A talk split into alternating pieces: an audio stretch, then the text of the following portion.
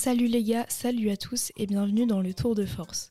Aujourd'hui, je vais vous parler des résultats des championnats du monde d'Altero et plus particulièrement du bilan français, d'un contrôle de dopage qui s'avère positif, de championnats de France de street lifting mais aussi de street workout et on fera ensuite un tour des performances intéressantes de ces dernières semaines.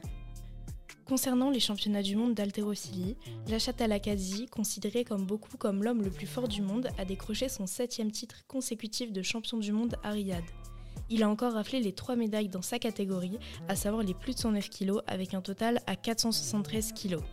Il n'est pas parvenu à battre son meilleur total de 477 kg et beaucoup se demandent si l'achat sera capable dans les prochaines années d'atteindre le palier tant attendu de 500 kg total pour inscrire une nouvelle fois son nom dans l'histoire. Chez nos Français, pas de médaille, mais un beau classement dans le top 10 pour Romain Imadouchen et Vicky Graillot. La majorité des athlètes français présents sur place ont tout de même battu leur record personnel sur les plateaux et Romain Imadouchen a fait une très belle quatrième place à l'épaule jetée dans la catégorie des moins de 89 kg. Ce dernier intègre par ailleurs le top 10 de l'Olympic Ranking List de sa catégorie et reste largement dans la course des qualifications pour Paris 2024. Redon Manucci signe aussi un véritable retour en compétition internationale après sa bulle au championnat d'Europe il y a quelques mois. Dans l'ensemble, les résultats de nos Français restent très positifs. Dans un tout autre domaine, c'est la suspension provisoire de Paul Pogba soupçonné de dopage. Le joueur international français a été suspendu le 12 septembre suite à une trace de testostérone dans un échantillon lors d'un contrôle antidopage. Cette révélation s'inscrit dans un contexte assez compliqué pour le joueur qui a enchaîné deux saisons assez catastrophiques, notamment à cause de scandales lors d'affaires d'extorsion et de blessures à répétition. Il risque jusqu'à 4 ans de suspension, mais toutefois, s'il parvient à prouver que ce dopage n'était pas intentionnel, sa peine pourrait être réduite à 2 ans.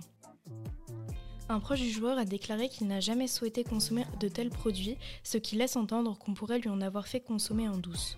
Toutefois, d'autres analyses sont en cours afin de déterminer s'il s'agit d'une consommation régulière ou exceptionnelle de testostérone et si elle est exceptionnelle, pourrait-elle être liée à une prise de compléments alimentaires ou autre booster.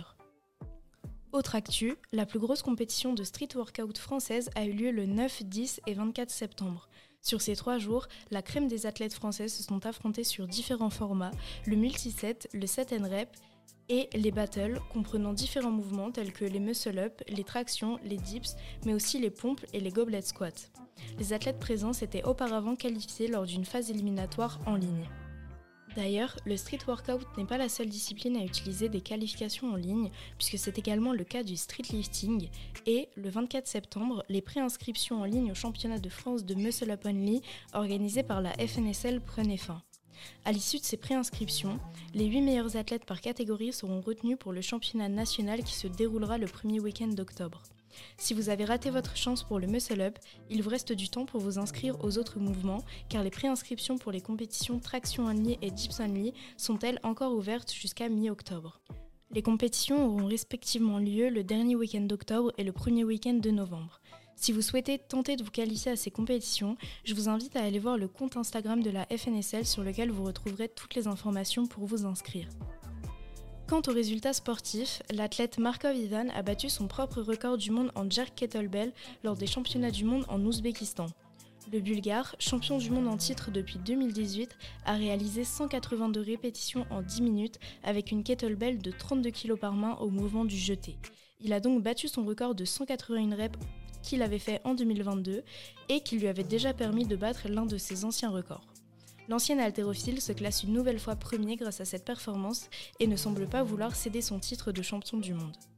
Un autre record a été établi dans une toute autre discipline et il s'agit cette fois d'un record de vitesse.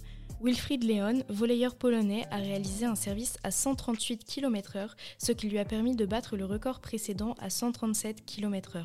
Précisons tout de même qu'il possédait aussi la troisième place dans le classement des services les plus rapides avec une performance à 135 km/h. Et enfin, 8h06, c'est le temps qu'il a fallu à Sam Leilo, un athlète français, pour terminer le championnat du monde d'Ironman.